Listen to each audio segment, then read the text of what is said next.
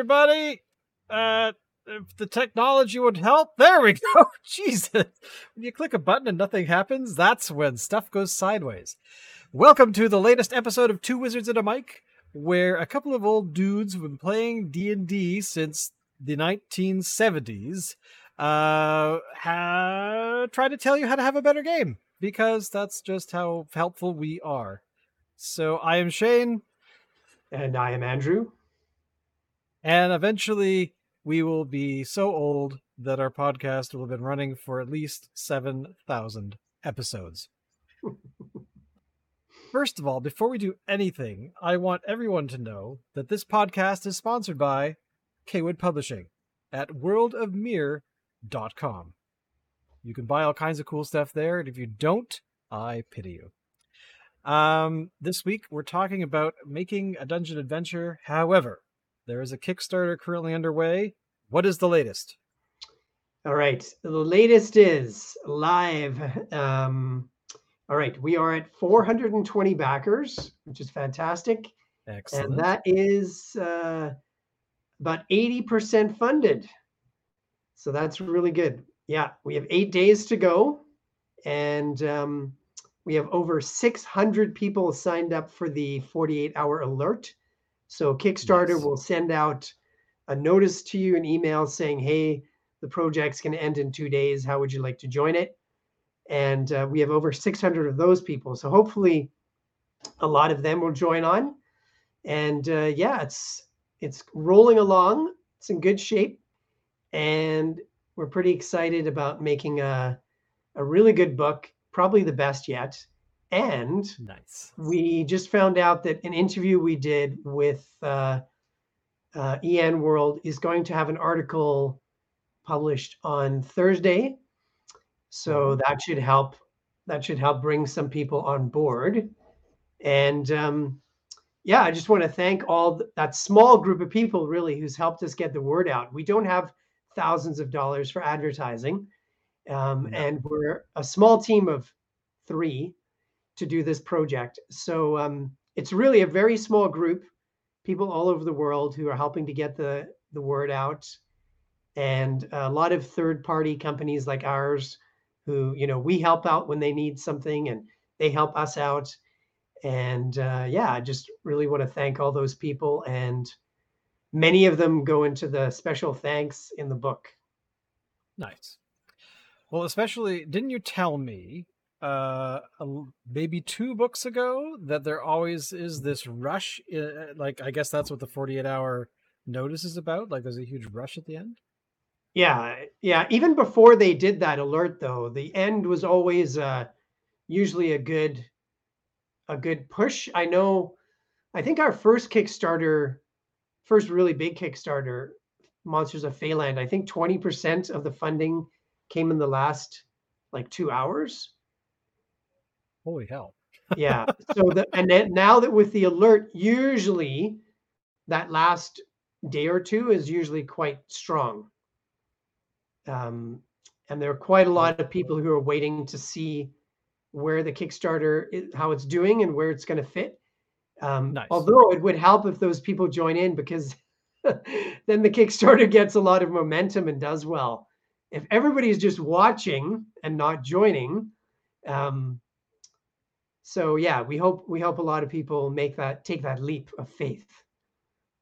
well i'm happy about that because and i and i want to say as well that that uh supporting small projects like this is so important because uh i think the bulk of people that create content uh for the you know a lot of different role-playing games but well for d&d uh are small groups of people. Like you just said three people are working on this.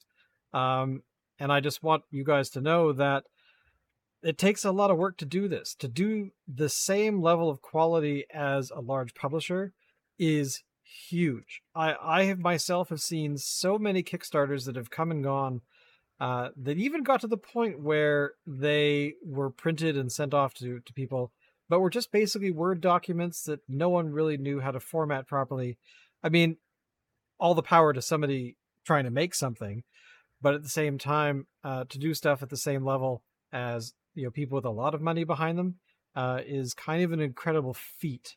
And Andrew, you have done it so many times now. Uh, I'm surprised that you haven't like you know run off into the woods and said, "Forget it, I can't take the stress."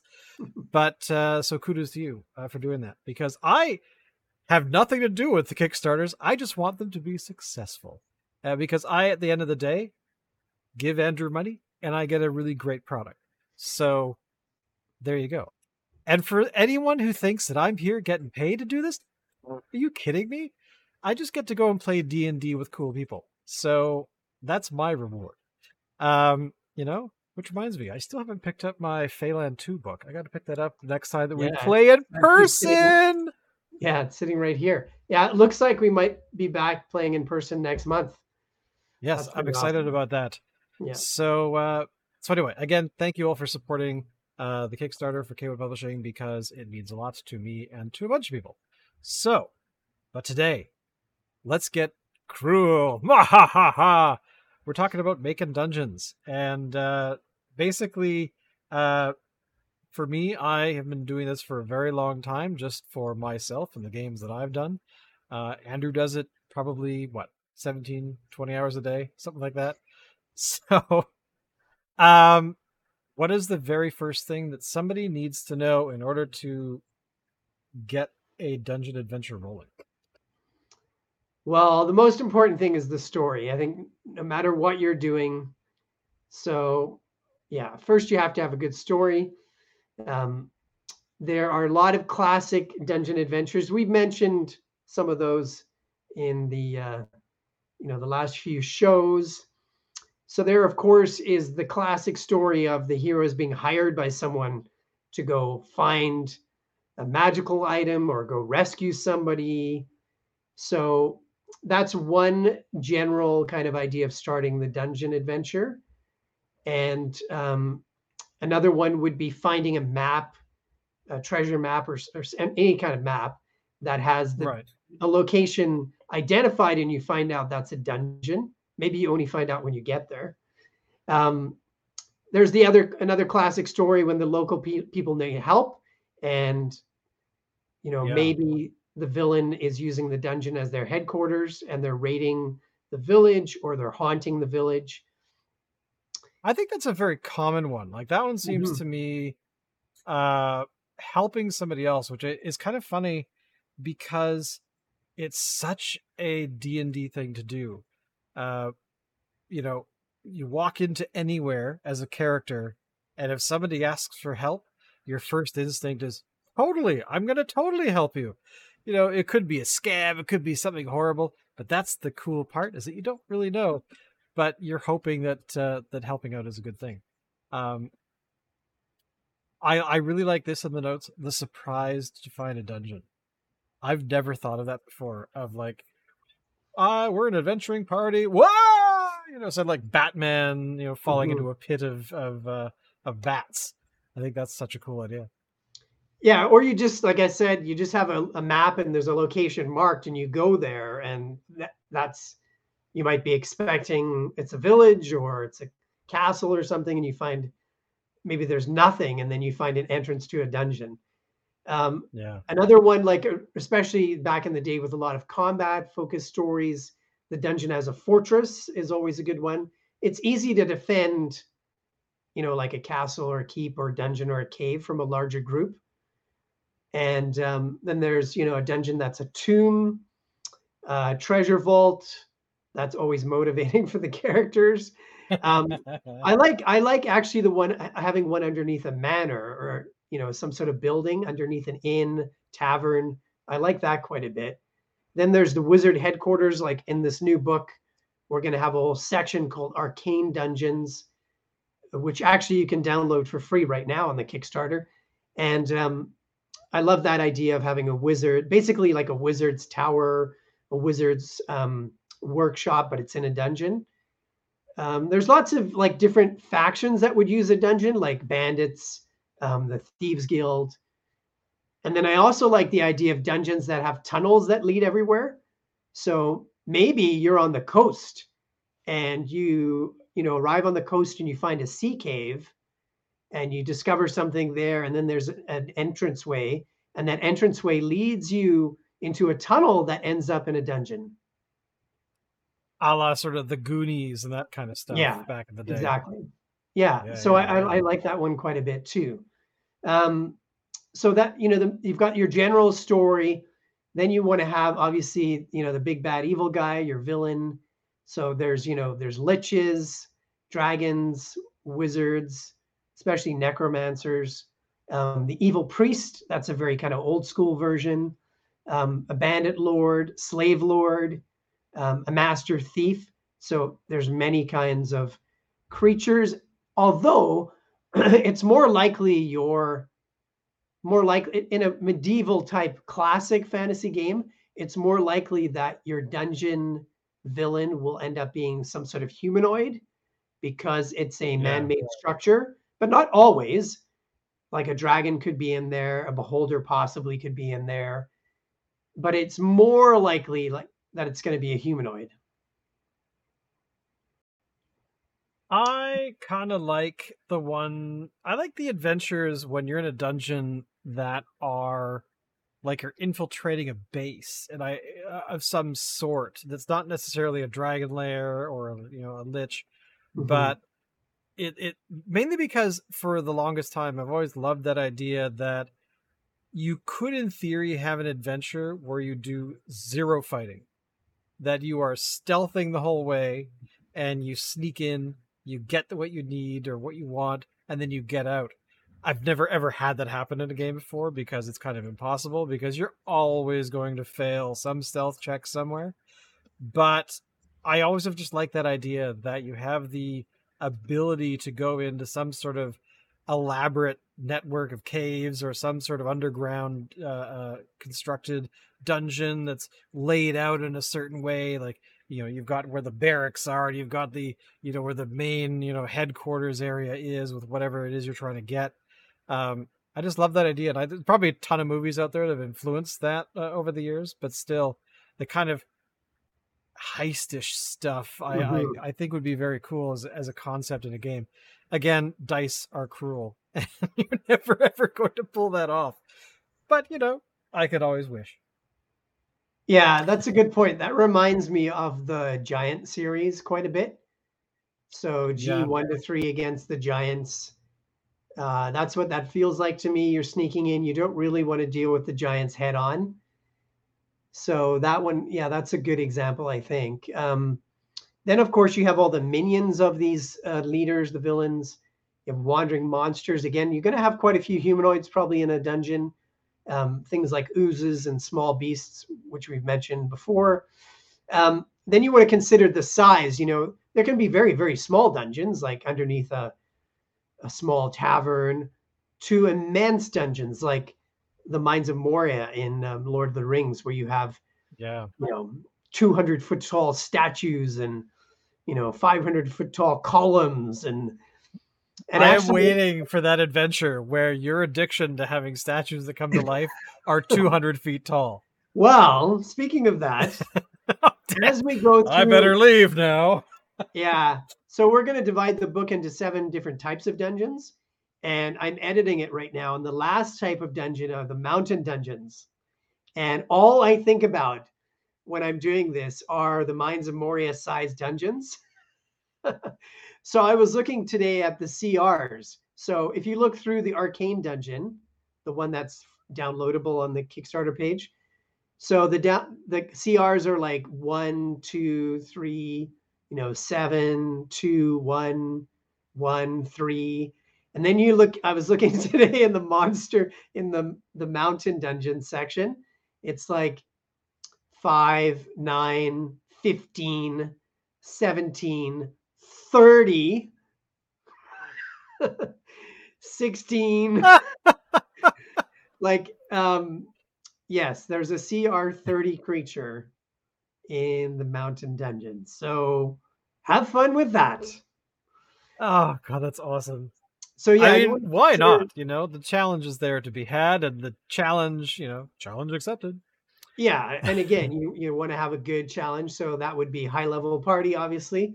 Um, so you want to consider the size. There's a huge range and the layout. You know, there's it's not like again when we started playing in the 70s. You can just go online and there's dungeon generators everywhere and there's maps everywhere. So if you want to look for a dungeon layout just to get some ideas, you can do that easily, or you can just be extremely creative and do your own thing.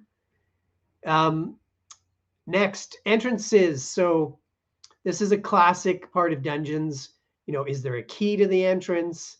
Is there a riddle, like a magic mouth on the door that asks you a riddle to open? Is there a magical, you know, magical protection on the door? And then I love like false doors and false entrances, you know, and a good place to put traps. Yeah, Tomb of Horrors had that, I think, if I remember correctly. Yes, I think we it had mentioned that more uh, than- last time.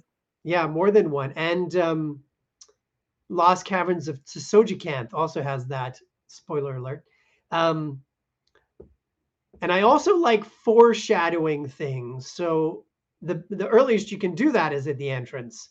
So for example, if I had a dungeon maybe uh, where a vampire was, maybe I would just have a like a little a door handle with like a little gargoyle face on it, and maybe there's some bats carved into the stone, right?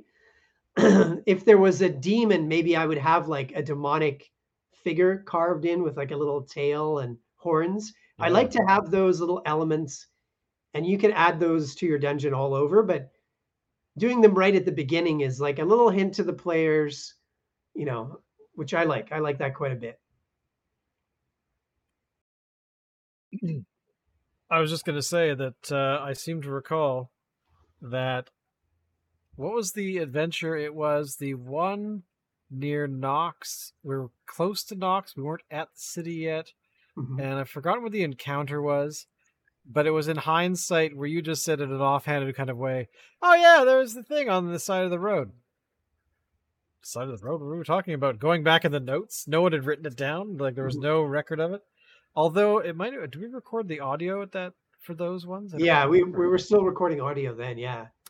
If we did, it's probably in there. But yeah, I, I remember a few times going back and and and just kind of going, "Mm, yes, thanks for that. The large dragon that just ate the whole party. Uh, there was like a talon on the ground. Then if you noticed it, great. If you didn't, you know, whatever. Just a, just a tiny detail. Yeah, just something that, you know, if you want to pay attention to it, fine. If you don't, I'm just going to keep going. My passive perception is garbage. Yeah. All right. Another thing to consider, we've talked a lot about is light issues with the dungeons. So you could have no lights, no no sconces with torches, you know, really challenge the party. You could make it super easy and have everything lit with torches. Um, yeah. It's, a, it's something to consider. You could you could mix them up. That's usually what I do, is I mix it up a bit.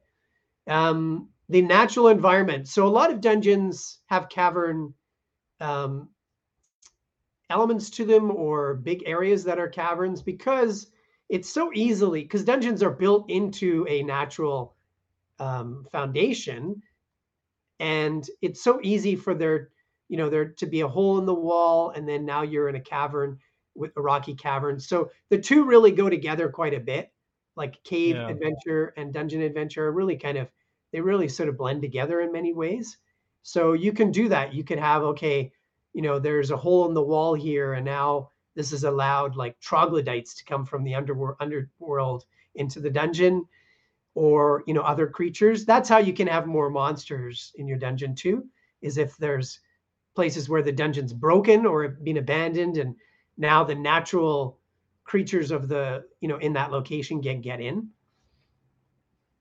Yeah, there's lots of times where, like, this happens. I think in every adventure. Uh, going back to G one through three, I mean that happened a couple times where you, if I remember correctly, you could actually enter that dungeon from the opposite direction rather than going through the traditional way.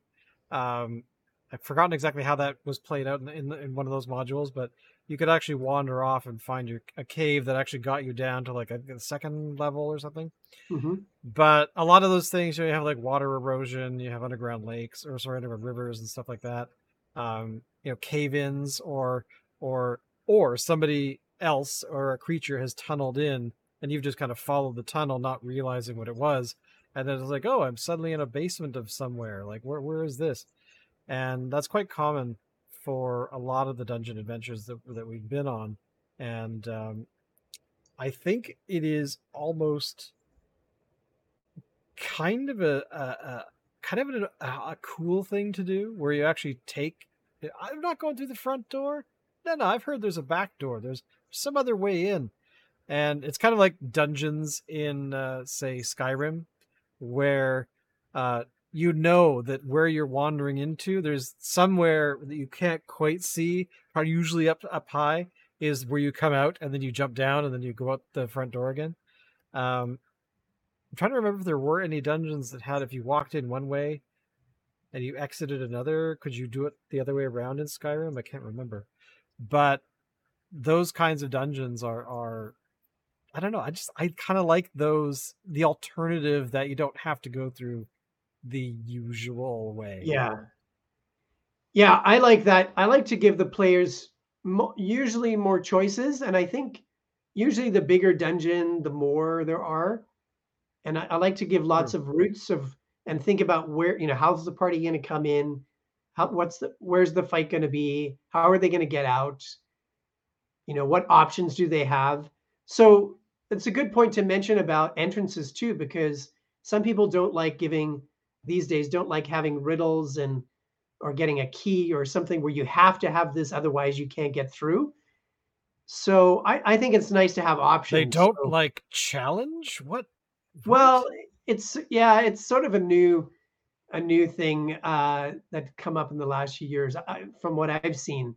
Um but I, I think it is nice to have those different options. So you know maybe you could smash the door in maybe you can search for an alternate entrance um, and I mean, the reality is dungeons aren't just aren't normally a waltz right in kind of thing. Like uh, no. the older the dungeon, the more decrepit it's going to become, the more worn out it's going to be if it's not maintained by whatever inhabitants are there. Because you know, uh, an owl bear or spiders or something that you generally will run across are not going to like well, there's no one invading us today, but uh, let's uh, let's get on the scaffolding, boys. We got to get the you know fix the door. I'm like, they're not going to do that. That's not what they're there for. But um, but you know, but other other places like I don't know, uh, orcs and stuff like that in like in uh, in in Mordor. You know, they built these large constructs because they were told to, and you know, it's to repair whatever's there and uh, to defend it better or whatever the logic is but you're never going to, you know, imagine walking into a dungeon on day one after completion. You know, you've got like, you know, the evil uh, wizard is like on the doorknob with a with a rag, and then us idiots come walking in. Hey, we heard there's something really cool here. You know, I mean, what if a dungeon was pristine and had had not been inhabited yet just like whoever built it is there and it's like yeah yeah i love that idea like the guard rotation hasn't been set up properly people it's not organized right things are broken like, the door how the did they get the gem uh, yeah, the barry hadn't shown up door. yet the locks will arrive on Tuesday. yeah. There's a marking on the floor that says "Put the treasure chest here," but it hasn't come in yet. Right? Oh, that would be so awesome. Yeah. I challenge somebody out there to make an adventure on day one of it being completed, but yeah. it hasn't been, you know, populated properly yet. Yeah, I think the I think it is more interesting having those dungeons where the natural world has come in more. So, you know, there's holes that go into caverns. There's, like you said, underwater rivers or lakes. Um, you can describe how things have got wet and there's water dripping down the side of the maybe down the side of the wall. There's plants that are starting to grow in the cracks. So I think those dungeons are really cool. They have more a character. Oh, totally. Um, and then, of course, all the different kinds of doors and gates that you have in a dungeon. So they could have traps. You could have a portcullis that has, you know, they have to, you know, they have to find a different way of opening this. Um, there could be portals that maybe transport you to a different part of the dungeon or to another world. Um, that has happened. traps we've mentioned a lot. So obviously, you know, you could have traps throughout. Um, and then riddles and puzzles I personally love.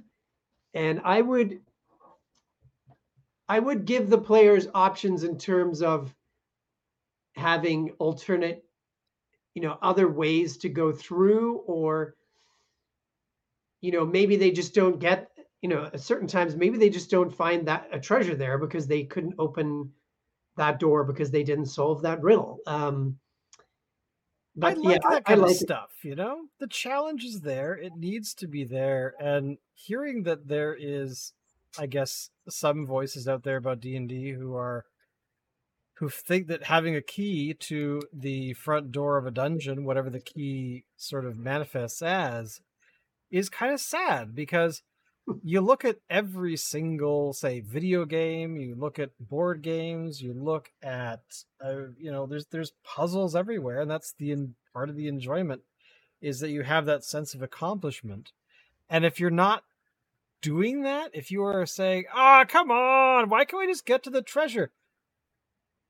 then find the alternative door dodge all the monsters be boring and then go and play a video game instead like that just that just kind of frustrates me as, as somebody. It's like the point of the game is to have fun, but part of the fun are all these things you can do the the, the weird crazy situations that you can have a part in building like climbing up a monster's face and stabbing it that close range or or or hey guys i think that the word in elvish is blah and suddenly the sparkly door opens like i mean in, in Lord of the Rings, the, getting through that that one door into Moria was basically like them sitting around. I think in the book, it's like they're sitting around for like five days, kind of going, "How do we open this door? I can't remember. I don't know. Try hitting your head on it again." You know, there's all these mm-hmm. ridiculous things that can happen, but it also begs the players to get inventive. Of, hey guys, you know, if we walk around this way for a day, maybe we'll find a different way in because we know this place is huge.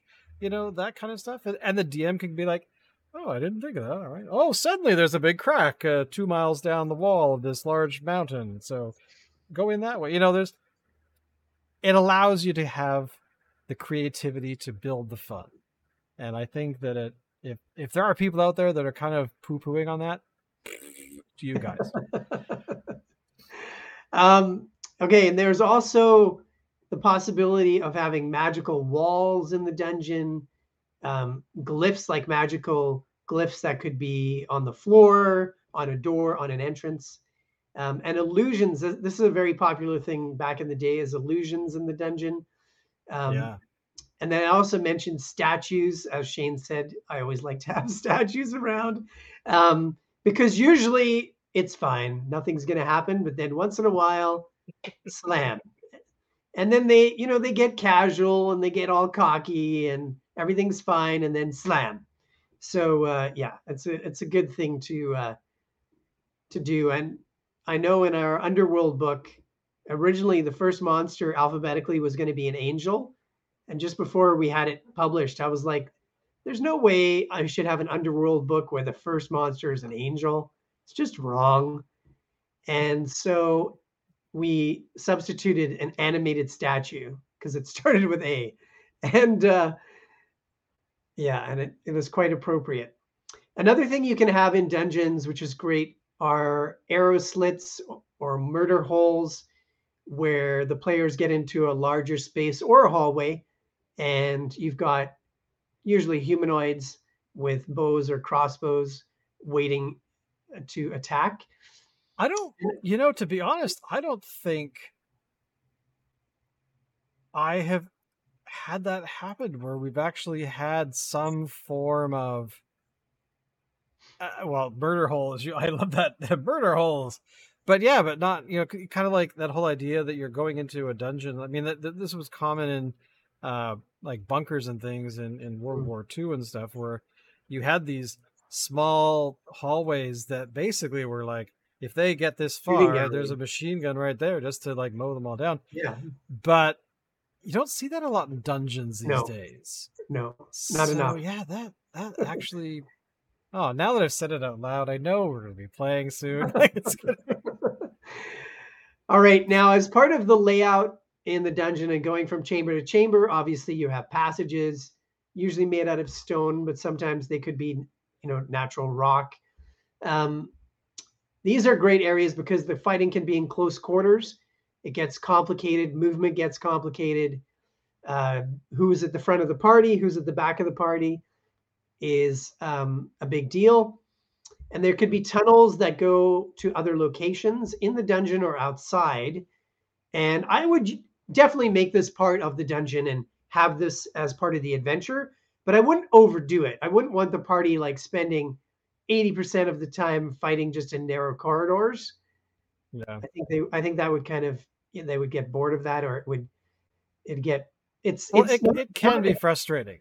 It Like, can be tough. frustrating. it's easier when believe it or not when you have less people um of course you know your party has less chance of surviving then but a big party it gets complicated um even with four or five players actually it's it can be Well, yeah, I mean, there's there's times where it's like, okay, we're you know basically in a in a corridor that is you know big enough for or just big enough for like the largest character, and then you are you know going there and you're you're looking around, you're doing the stuff you need to do, but then you have this problem, and the problem is okay, the villain or the character we're, that we're interacting with is is you know in the next room there's a door in the way and then there's one person in the door and then four people or five people outside Yeah. and you know i hate those roles where you you you hear the dm say okay they've rolled this and that poor person in the doorway is just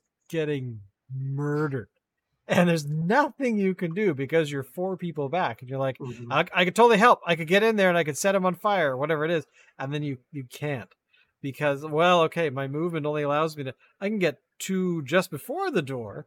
Mhm. Uh, so unless unless you're like a halfling and can you know move through uh, uh you know smaller areas and and yeah you have a bit of an advantage that way, but ultimately, uh, yeah. I'm sorry.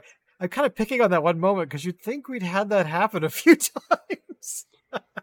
Well, like I said before, it's uh, it can be tricky, you know, with even to the point of the the movement. So, you know, oh, the the party lost that character because the gnome only moved 25 and not 30, you know, or you move into a character's space and then when you move out, the monster gets an opportunity attack against you.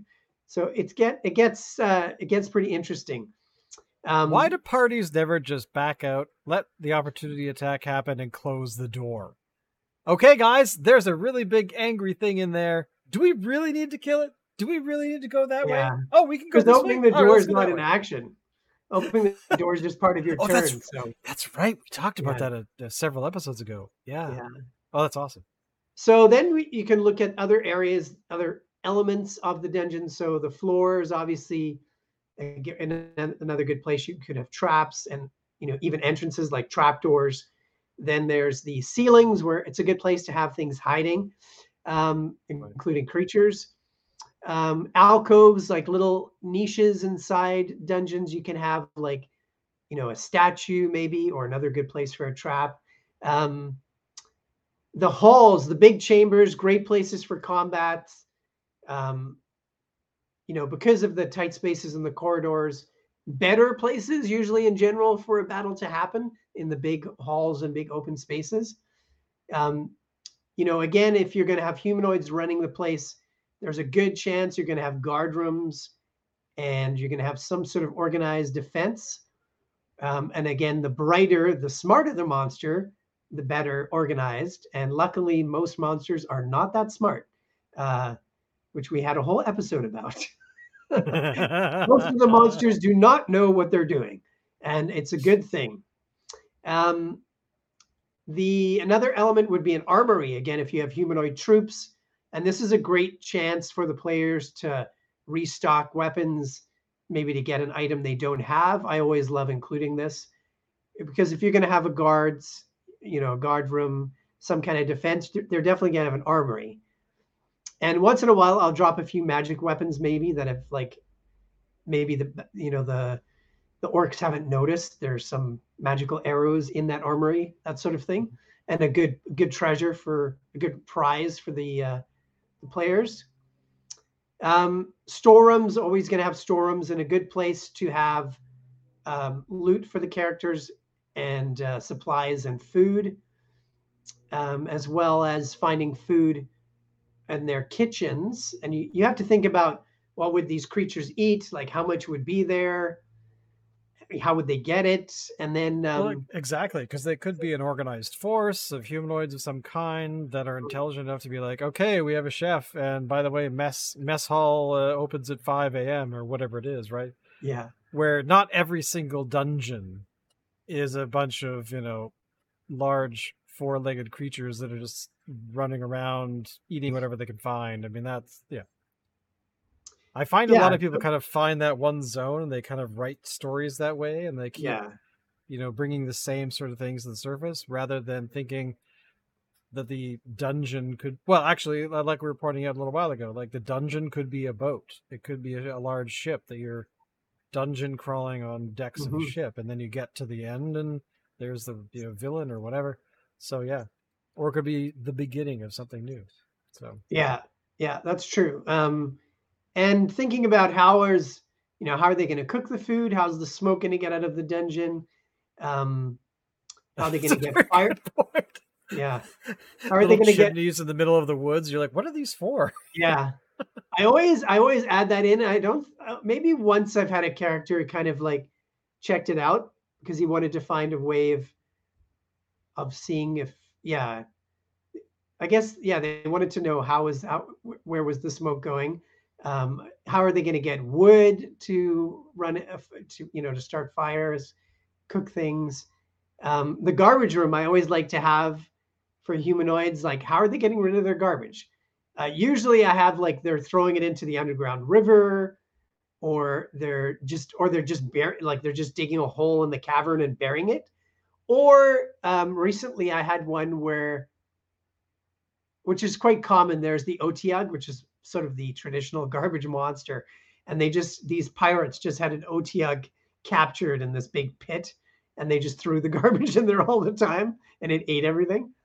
Um, then you have um, the you know potential. There's cells in a prison, slave pens, so people could be captured. I love that as an opportunity to introduce interesting characters. Often in our adventures, people who've ended up helping the party were people that were rescued by them. And it's also a good chance, though, to sneak in a spy or someone who's not going to help the party. so true. so, so true. Um, then we have the treasure room, so or treasure vault. So, you know, these are always going to be locked. They're always going to have traps. They're always going to be heavily guarded.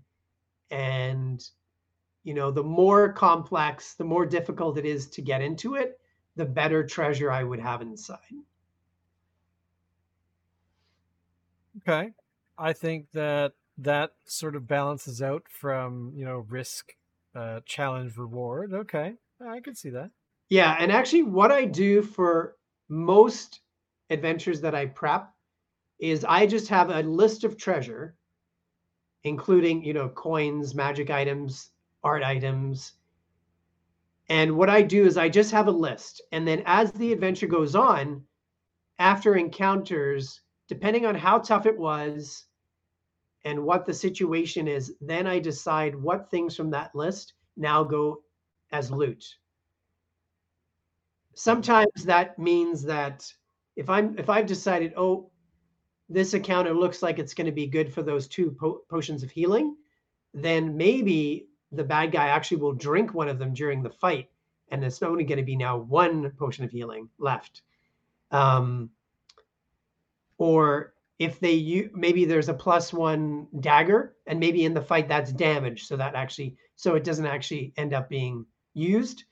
But I, I basically keep a list, and I save the really good stuff for you know the big the treasure vault or you know the big encounter of the night that's what i'm saving it for and again depending on how how challenging the fight goes and how things go that's how i divide it up well especially when you have like one of one of my favorite things is like finding stuff uh, that you wouldn't normally expect to find it. Like there's a few times where uh, I know that the, the we found treasures that are you know have been thrown away, and you know there's a whole story there that you don't quite know. Like you know, you know Jeb's sword.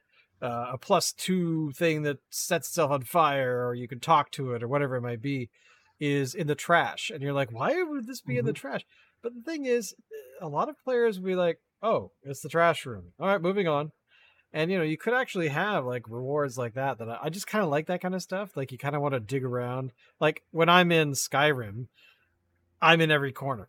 I if I go into a place, I want to look for everything because you might find that one little thing. Oh, that's a ring. I should probably use that to to defend yeah. against I don't know evil vampires or something. But yeah, I mean, there's all kinds of things you could do that or that could be done that that players would uh, hopefully encourage them to seek challenge, like wandering around through the muck. Yeah, exactly. But, I mean, that's what I do too. There's almost no location or NPC that I have who doesn't have something, right? So once in a while, there might be a room where there's nothing in a like in a dungeon, but I'd say 95% of the time, every single room in indoors or on a ship or on the NPC's person. Everybody has something.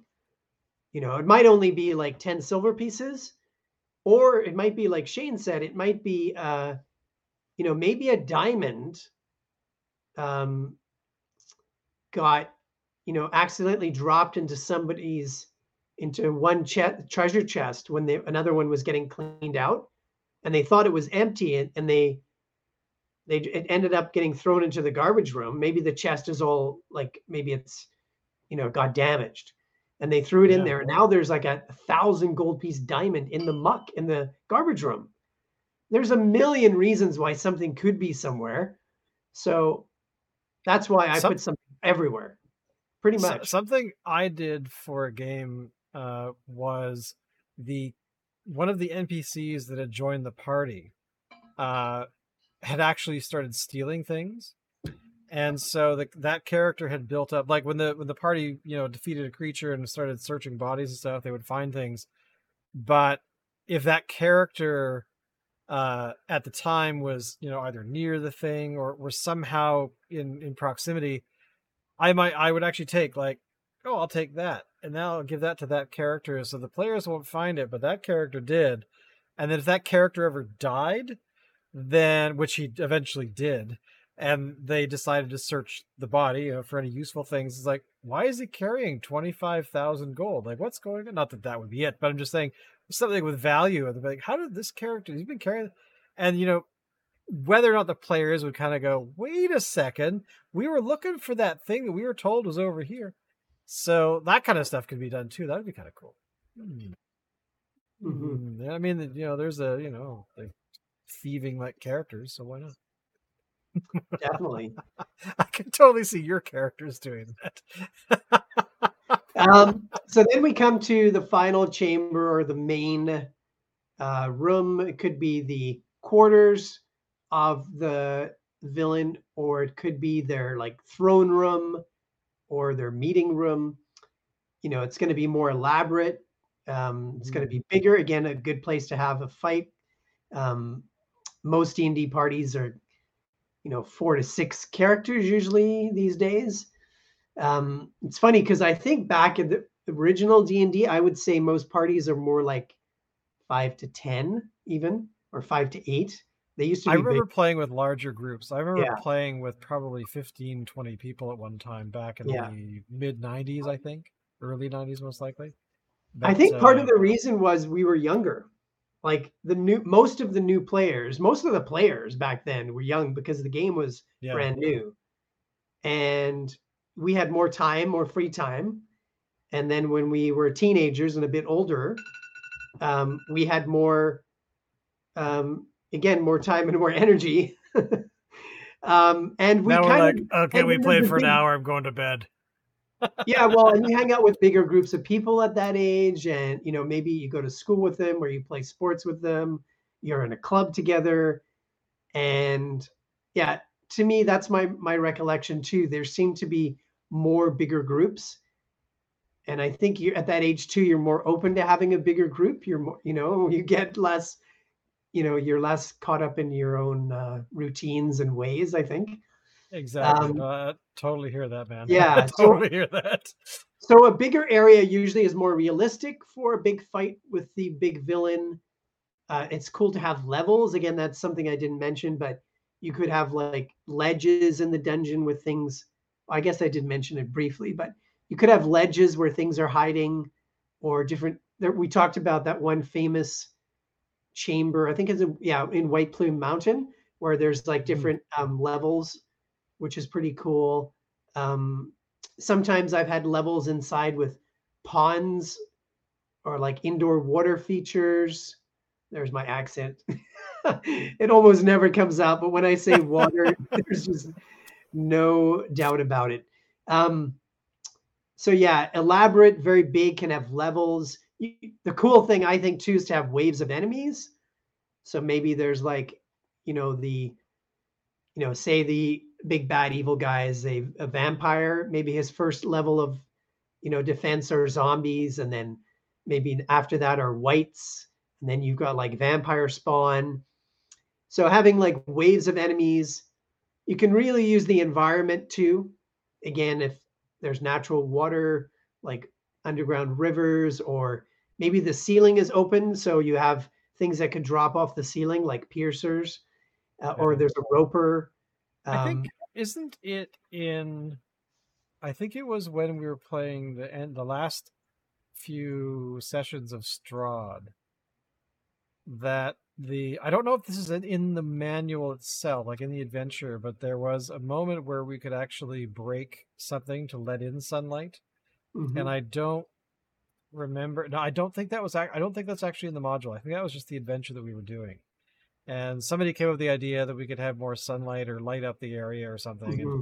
and, and uh, that, we break the wall or a window I, can't remember yeah but yeah it, kinda, right. it gave us a slight advantage against against Strahd because he's such yeah. a powerful character yeah i think somebody found a way to destroy the wall you're right and bring in sunlight yeah um, I, I, don't recall if that's actually in the adventure if it's actually you know but that kind of i mean that kind of improv if let's pretend for a moment that it's not in the actual book but that kind of improv stuff where a character can say hey uh, i want to do this thing and the dm go actually you know what? That's that's pretty logical. You're, you're not asking for a nuclear weapon. You're just like oh if i break this window is it going to help um because you know then you have an escape route potentially. You've got mm-hmm. you know light that the character the villain might have to avoid in that particular case but uh anyway yeah that just kind of struck me as final battles like there's there's all kinds i find that characters or sorry players get more creative in the final battle than anywhere else in a dungeon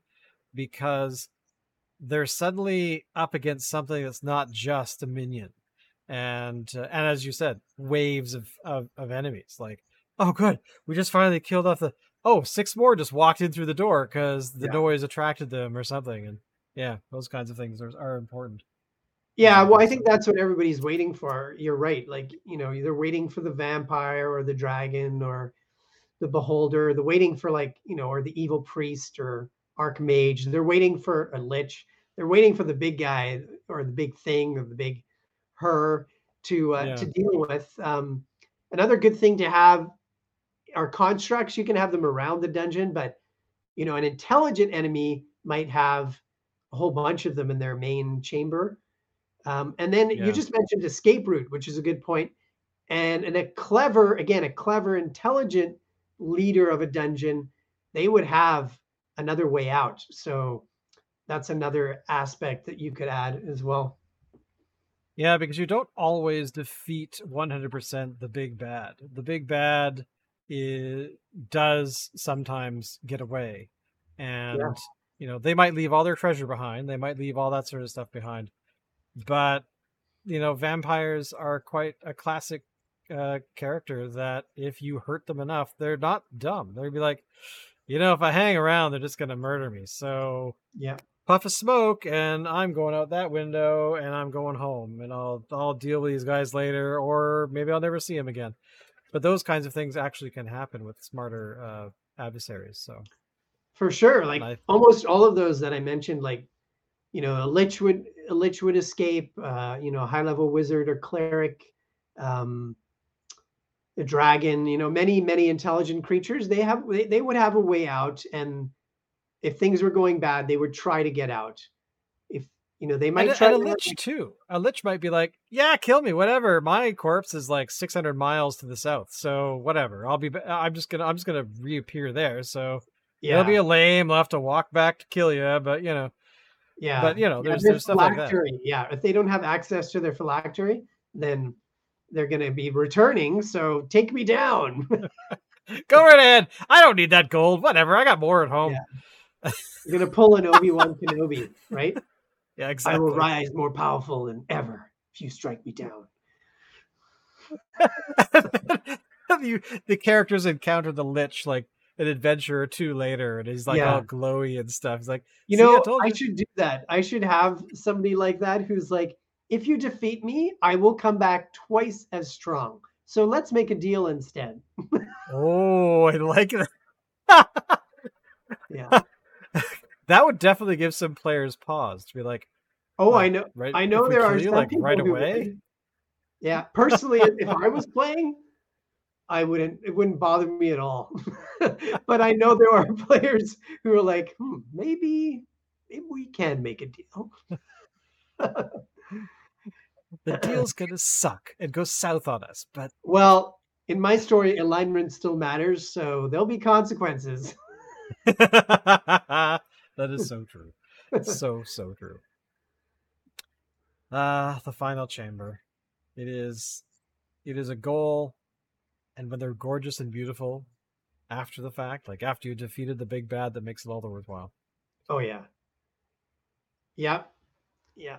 And um, next time we are going to have a very unique show where as we will be streaming live on the last hour of the Kickstarter.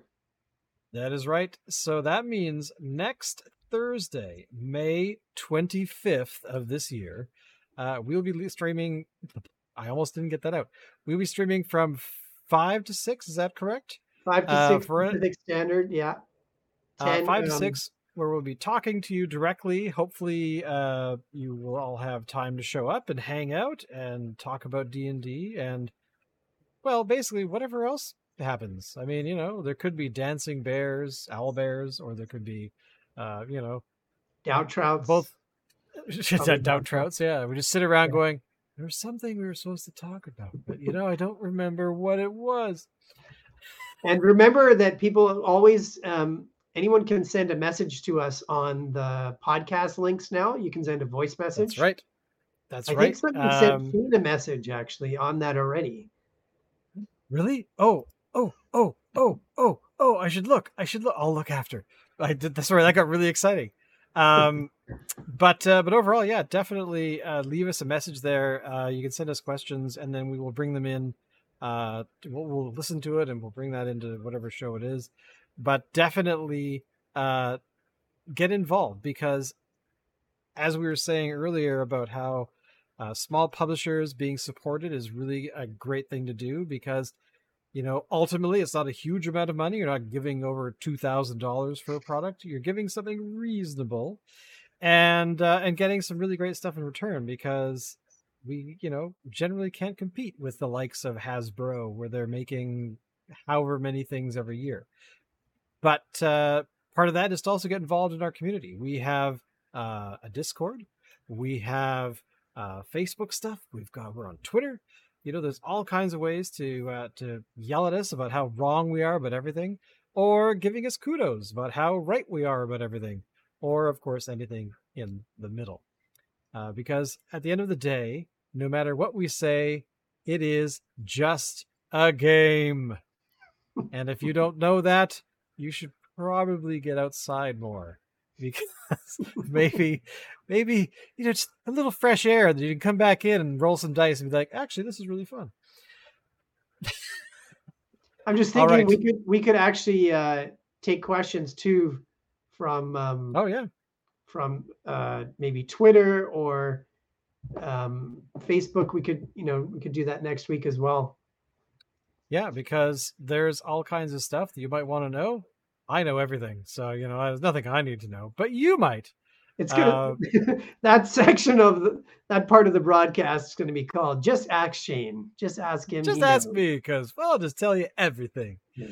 But uh, but honestly, yeah, uh, come by next week. It'll be fun, uh, and I certainly hope you guys can make it. Um, and even if you can't, we're still around. We're there'll be a show the week after, and we're going to talk about all kinds of other cool stuff. And uh, don't forget the Kickstarter uh, still running, and it'll be down below. Uh, stretch goals, stretch goals, stretch goals. Uh, stretch goals are not something that uh, you know that you should just ignore. Uh, galley, galley, gather support. Tell people about it, and if they are interested in getting a really high quality book or maybe some uh, several books, uh, do it because uh, what have you got to lose other than be bored on a Saturday night and have nothing to read? Because that's the other thing about the books; they're fascinating to read. The stories contained within the book, just by itself, are pretty damn cool and kind of unique. Um, so there you go. I'm gonna stop tooting horns because I just love them, and you know I want to. I, I want 20 more books because I'm an addict. What can I say? But anyway, thank you all for watching. Uh, thank you all for listening. And we will see you guys next week at the live stream and all kinds of fun stuff. Bye. Later.